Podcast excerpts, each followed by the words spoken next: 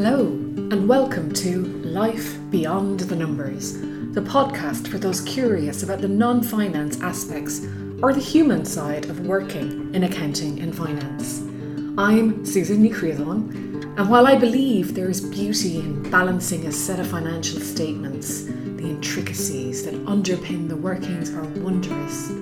The real beauty for me is in working with people the intricacies that underpin our workings are wondrous too, and not one particular combination of input or formula will ever generate the same result. Join me and my guests as we place a lens on some of these wondrous intricacies that make us unique, and as we share insights, knowledge, and strategies to inspire your life beyond the numbers. I'm delighted to be joined by Andy Lonnan. Andy, welcome to Life Beyond the Numbers. Thank you so much, Susan. Well, it's great to have you. And I hear that energy in your voice. And I've noticed that I think on LinkedIn, I saw you call yourself a chief energizing officer. What do you mean by that, Andy? uh, so I, am actually chief executive, but um, I thought CEO, why not stand for chief energizing officer? It's energizing for our, our delegates who come on our training courses, and it's, it's energizing the team as well that work for us. And why not have fun in the corporate world? Why not? Absolutely. And it is one of those things I think if you're energetic and enthusiastic, it's infectious yeah, yeah, absolutely. Yeah. And um, yeah, obviously we're a, a, training business. So if you can get people, you know, excited and engaged with training and convey that energy and get them energized and enthusiastic about the topic, they're more likely to remember it, aren't they? So I think it's it's nice to be myself and use my enthusiasm, which I was criticized for in my uh, previous corporate life in finance. really? Yeah because people just don't resonate with it or you're an accountant and should be serious? Maybe who knows? It's um yeah a, a, number of times i tried they tried to bash it out of me and uh, i just said no i'm sorry i'm happy being myself and it's really important to me. I, i'm not going to pretend to be somebody else to fit some corporate whatever that people think that you should be. And um, the work always got done and it just got done with a smile and a flourish. What's wrong with that? Oh, surely it's much better. yeah, I'm glad you're in agreement. well, I was probably like that too, Andy. And got some criticism along the way. Andy, what was the catalyst for you to start your own business? Oh, gosh. So, yes, I hit a certain age. I think that's what happened anyway, because I'd reached a stereotypical age and I was in a job that wasn't quite working out for me in terms of my own values. It wasn't quite connecting. And uh, I actually took the opportunity to leave, which was during a recession, and I thought, oh my gosh, I love cycling and I love touring. Why not take a good couple of months off and just just go touring? So i did. I toured across from the far end of switzerland so the austrian side of switzerland.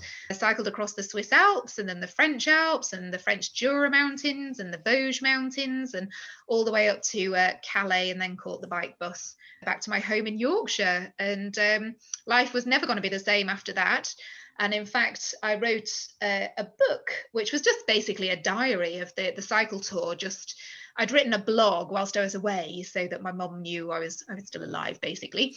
And this blog at the time had over eight and a half thousand hits from around the world in six weeks, which was amazing. I know. and especially since I was just writing it for my mum, basically and there were calls to write a book. And i thought what? Who writes books? I, I don't write books. I've never written a book. And it was like oh just you know let's let's i've got the whole book here. It's just putting it into a into a book format really the blog minus you know just add the bits that i'd missed out that i didn't let my mum know. And um Yeah, and it was actually whilst I was writing the last chapter of the book that I, I thought, what lessons did I learn from doing this cycle tour? Because to be quite honest, I didn't tell very many people I was going because I didn't know if I could do it. I cannot read a map for love nor money. I did not know if I could carry all this stuff, all my camping equipment, cooking equipment across different countries. There were different languages. I mean, I know it was Europe and I wasn't exactly going to, you know, outer Mongolia or anything, but it was quite a big deal. And uh, I just found that when things happened, the, the kindness and support of strangers is just beyond extraordinary. So, my number one lesson was to have courage to give things a go. Because even if it doesn't work out, you learn all sorts on on on the way.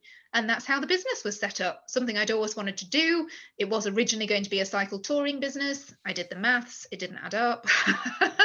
So i thought what do i love to do? And i started off actually being a part-time finance director. And it was a, a chance meeting with a lovely chap who's actually one of our trainers now. And he said have you considered training before and I said, Oh, yeah, I used to deliver training at places where I worked before because I absolutely loved it. And those were always by far my favorite days. And he said, Oh, I'll put you in touch with a training company. I started, well, the very first training course I delivered, I thought, This is it. I have, I have actually found my thing. This is what I was put on this planet to do. I just, I just cannot explain the explosion of happiness inside when I'm delivering training and just, working so hard to work with different individuals to to really make sure that people are, are understanding and helping support them and help them get excited and everything. And and quite quickly it was a case of growing a team and like-minded people and oh it's just been the most extraordinary adventure. It's been incredible. Has some downs as well as ups i make it sound amazing but anyone who runs their own business will know it's a bit of a roller coaster sometimes. I think the roller coaster is a very apt way of, of, of thinking about it. You talk about cycling so i guess you're you're maybe you're a sporty person or whatever but how do you keep that work life balance andy? Or what what does work life balance mean to you that's that's really a great, great, great question. What does it mean to you? Because it, it, it's different things to different people, isn't it? And if you ask my family and friends, they probably say I spend a, a disproportionate amount of time working. But people forget that's my passion that's my hobby that's what gives me energy it gives me fulfillment but i do need to break as well otherwise my my brain doesn't work so yeah cycling is my total escape it's my my absolute world outside of, of work it's uh, my sociability it's my holidays it's it's my license to eat as much cake as I like. It's just, yeah, it's the business. That's amazing. And are you planning any other long cycling trips anywhere, or do you go overseas cycling, Andy, still? So yes, I certainly have around uh, the Alps, the Pyrenees. I love mountains basically, and I live in the Yorkshire Dales, so I live in an extraordinary, beautiful part of the world to to cycle. So yes, as we're we're in the middle of COVID, we can't go very far at the moment, so it's up and down the road. But yeah, there will definitely be plans aplenty in the future, and it's oh, I think just every weekend, I think my partner and me, who's also a cyclist, are going to be away cycling as much as possible to all our favourite haunts as soon as things reopen. Yeah, for sure. Well, fingers crossed, we won't have too long more to wait for all of that and we can all get out and about again like we used to. Yes. but I guess, in a way, then you're busting the stereotype accountant or finance or what the world believes an accountant should be and helping people be fab at finance. Tell me about Fab Finance. so FAB stands for Financially Awesome in Business. Wow. Uh, it's great, isn't it? So you can have fun with everything.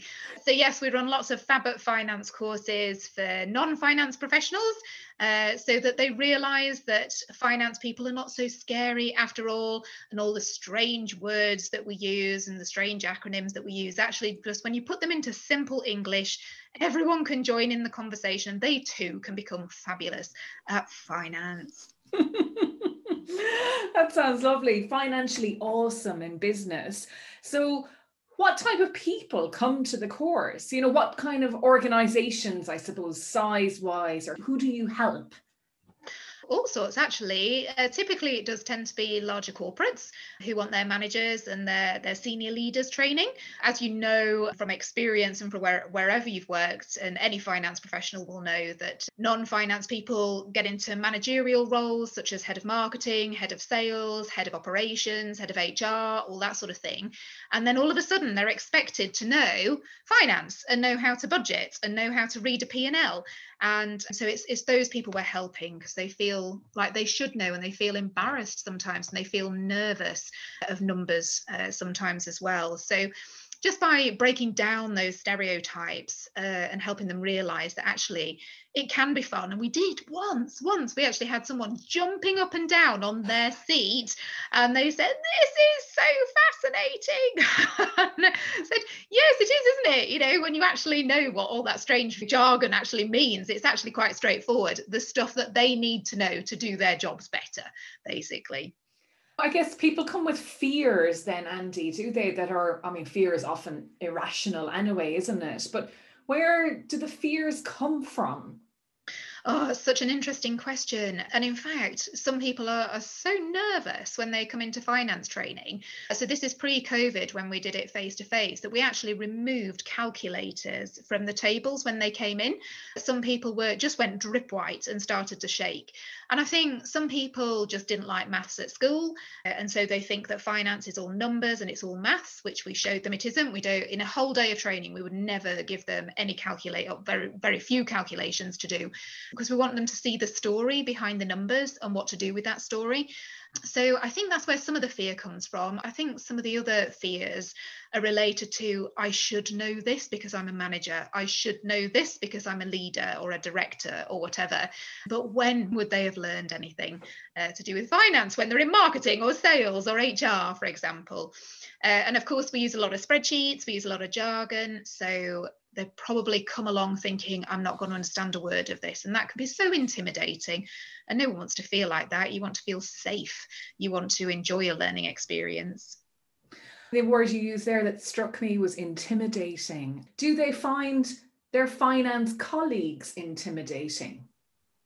Absolutely. In fact, over the years, when I've asked uh, non finance people, how would you describe a typical accountant? So it doesn't have to be ones that they know, but of course, they're thinking of ones that they know.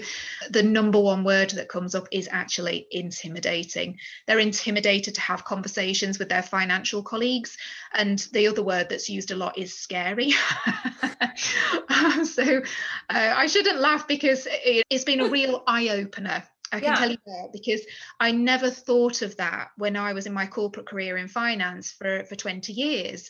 And so now I help many thousands of uh, finance professionals, accountants, to understand that people are intimidated to have conversations with them and scared to have conversations with them for lots of different reasons, so that they can help break down those barriers. No one wants anyone to be scared of them.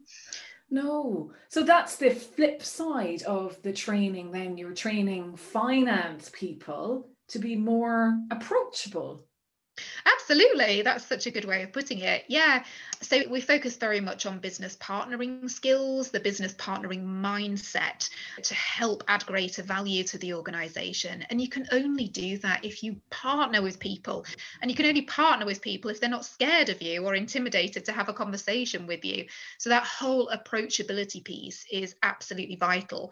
So we help with communication skills in terms of how to communicate numbers and graphs and charts, how to really connect with people who are not like you. It's something very often we don't think about in finance. We just get on with our work and we don't realize that other people describe us as um, not human as well as scary and intimidating i've heard it all well i think i've heard it all and then i hear something new on another course but it's just understanding where they're at. And it's it's our job in finance to break down those barriers to be more approachable to understand what questions they have what concerns they have so that that we in finance can help them better. And then the organization whether it's public sector private sector charitable sector flourishes. It can just flourish when everyone can join in that all important financial conversation Absolutely. I mean, that's a you paint a great picture of a flourishing organization. Was there a moment in your own career then, Andy, where you maybe relied more on technical skills than people skills and realized you needed both? Or were you always energetic and, and this way? Oh, how do I answer that? I've always had enthu- I've always been enthusiastic. I think that would be the number one word most people, my friends, my family would use to describe me. Uh, so maybe it would seem a strange career choice, but I, I am. I also have that very introverted, detailed side. So accountancy really, really resonated with me. It was a, a, wonderful profession for me to go in, and I always loved business. So, to really understand business, I thought there's no better way than being an accountant. So, I guess that was my catalyst for, for being an accountant. Um, and yeah, I did rely on my technical skills, particularly in my earlier years, because that's what you're taught, and I copied what everyone else did. And as I was becoming more senior, I, I guess one one thing just really sticks in my mind is that I, I just thought gosh there has to be more to life than this. There just has to be more to life than reading out numbers and saying you know we made blah blah blah million this month compared to blah blah million last month you know I was just so dull. You know there just has to be a better way of uh, than watching everyone in the management team meeting switch off and fall asleep. It's like no no no this this cannot go on. So it was a gradual process. And then that was brilliant because I could bring more of me or authentic me. And I think the more authentic you are and true to your own self and values, the more you can bring.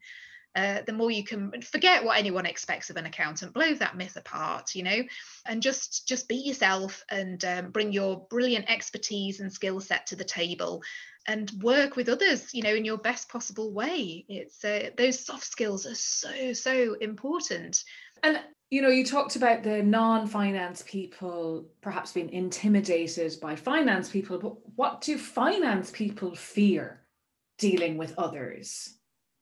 Oh, do you know what? That's so interesting, and it's it's different answers for different people.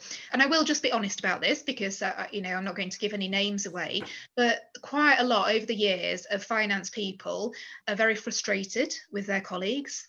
They don't get it. They're stupid. No they're not stupid. Can i blow that myth away? They, it's just something they don't know yet. And if they're scared of it then it's you know they're not going to ask questions because they don't want to feel or look any more stupid. So I, I think finance people can easily get frustrated when people just don't get their expenses in on time or don't do anything with the information that they've given them. Or you spend ages putting together a presentation and you meet with people and then they do something completely different from what you've recommended. And it could simply be that they've not understood because you've not been able to explain it in a way that they can understand. So I think for some, for many finance people, I think frustration is probably one of the number one things. Frustration, they're not being listened to, or that's how it feels to them. So it's not quite a fear exactly, but just wishing their colleagues would perhaps pay them a bit more attention, pay their numbers a bit more attention rather than just carrying on doing what they always do. Yeah, and I can relate to that. I often remember feeling very frustrated myself, and and I suppose that's the thing. It's sometimes you have to look at the pattern, don't you? That if if you're feeling frustrated all the time, then perhaps you're the one that needs to change, and not your colleagues. That's right, and it is just that two-way understanding. It's that that total for a few minutes just try and think what it's like for them not just today but their 20 years background 10 years 20 years 30 years background and when would they have ever done any finance training? And why would they know finance? And even if they're there nodding at you every time you speak to them we can relate to that can't we susan? It doesn't mean they understand it really doesn't and and and i suppose there's often a fear we all have a fear maybe of speaking up or showing that we don't understand something yeah, yeah. Oh my gosh, completely. And that's from a finance person's point of view as well. You know, one of the biggest complaints that non finance managers have, this was in a survey that was done by one of the accounting bodies, was that finance don't understand the business. And maybe it's accountants either don't think about connecting with the business, connecting the dots. I know I didn't, you know, in my junior years, I didn't connect the dots. So now I help people do that. And it's wonderful when I hear people say, um, oh, I'd never thought of it like that, connecting the dots to the rest of the business For other people, it depends what environment you grow up in as an accountant and who your role models are like, I think. So if you have got the stereotypical accountant, produce the numbers, hand over the numbers, produce the numbers, hand over the numbers, without adding any insight or telling the story and connecting the dots with the rest of the organization, then you're not going to have that experience yourself to do that yourself because we copy our role models, we copy what's always been done, don't we? Mm. Oh, totally. And those dots, if you're not connecting them, then everybody's working in isolation and you could never be a, a team. Yeah, Exactly. Yeah, we really need to put the two pieces of the jigsaw together, and then you get, you know, the one and one equals way more than uh, than two. okay, let's not redefine math here. I was scared. I was going to say that one plus one equals five, and I thought oh, that might, that might not be technically correct. What are the main differences then working with these two groups? So you talked about the non-finance person standing up in the chair and cheering and how wonderful the training was. Are, do you find there are differences in the groups of people you train, or are people just people, regardless of their profession?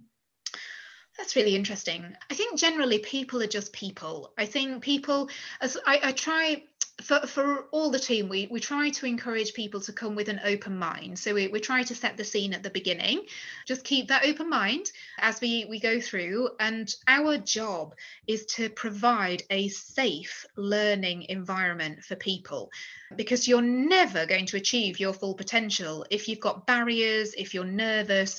So the more fun you can make it, the more games, quizzes, teamwork, that you can put in it, the better. So I think most people choose to come on the training courses. So they're generally curious, they're generally open minded.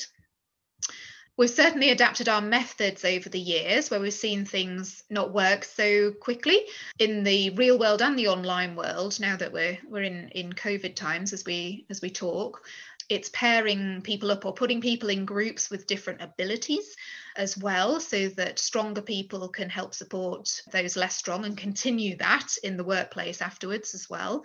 So it's varying the techniques to help people feel safe but not just safe they're really enjoying it. The more people can enjoy it, the more they'll remember it, the more they'll use it in the workplace. And we do surveys afterwards as well. And we love to hear how people have got on and said, I did this, I did this one tweak, and, and this happened. Or my boss loved it and has rolled it out across the company. And that is just the most incredible thing on the planet. Very humbling for us, but how incredible for them just for coming with an open mind and being curious and uh, just getting stuck in. So, yeah, I guess people are there to learn.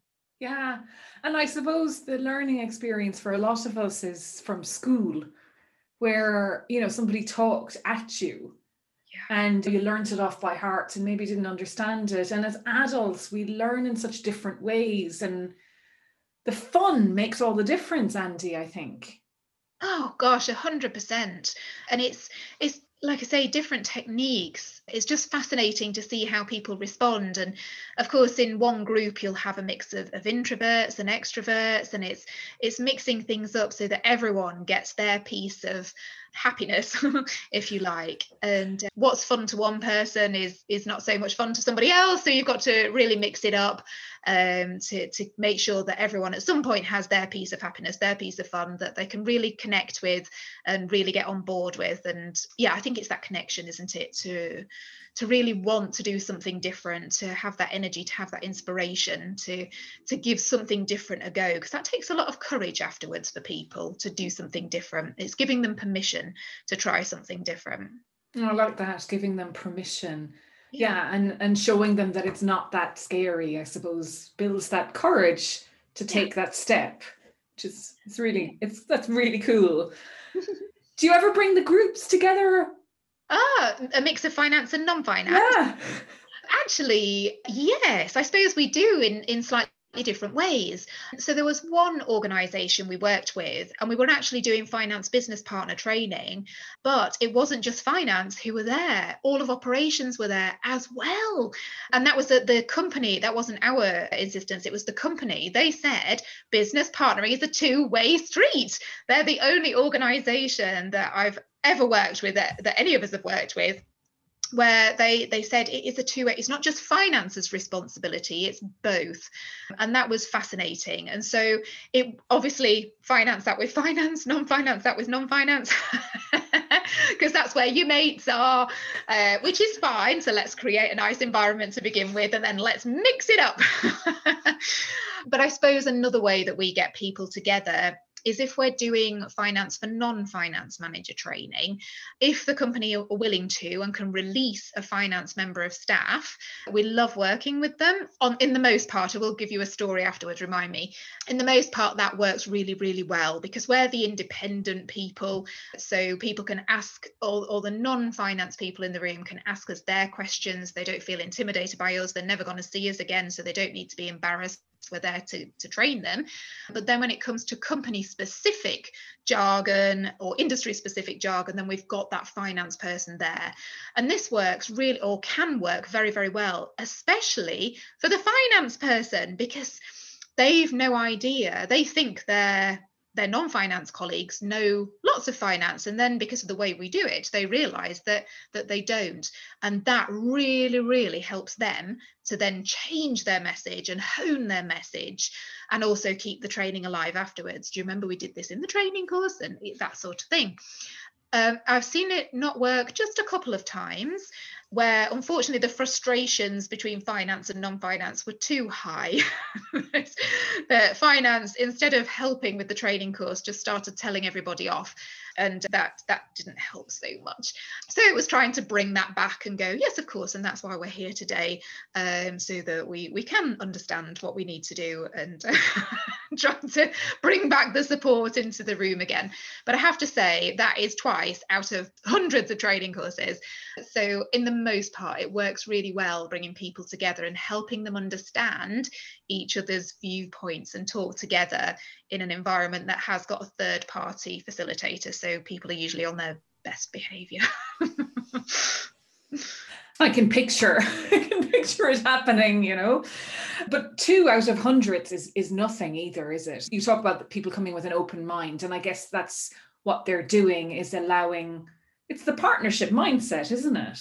Yeah, yeah. Simply. But every year, Andy, I think you run a day uh, and bring finance people together. Is that correct? Yes, we have an annual conference. An uh, annual conference, sorry, yeah. yes. Tell us about that. So the Finance Business Partner Bootcamp, we hold that. It's usually a middle Friday in October. I don't think we have set the date this year, but I can't remember. It might be the 22nd or something like that. So, yes, usually we bring people together in London and lots of finance business partners. So, we, we have everyone from aspiring through to experienced business partners, and we bring lots of speakers. We have showcase speakers, so people who showcase their finance business partner journeys for others to learn from. They've been really popular, as well as workshops so that people can upskill themselves in key business partnering areas. This last year, October 2020, we ran some uh, roundtables as well. We were doing it, of, of course, in the online environment, which meant that we welcomed people from around the world, which was absolutely phenomenal because that always enriches and enhances the training so much more. You've got you know finance business partner from perhaps from london and then one from australia one from the caribbean one from dubai one from the outer hebrides. There was no geographical boundaries this this time. And it's really interesting to know that in Australia they have similar issues to what we have in the UK, for example, and people can talk through their experiences and learn from each other and support each other. People just seem to get so much from it. Uh, it's oh, it's just fantastic. I, I absolutely love I love the boot camp. it's uh, it's a great day for for business partners everywhere. Brilliant. And so, how does someone connect with you then, Andy? Uh, yes, so either through uh, Finance Business Partner Academy, which is, is its own website, fbpacademy.com, uh, and also financetrainingacademy.com. So those are the, the two main websites. Of course, they can connect on LinkedIn as well, which uh, we both love. Uh, so those are the, the main ways to connect with us. Yeah. Great. Thank you so much for that energizing and explosion of happiness conversation.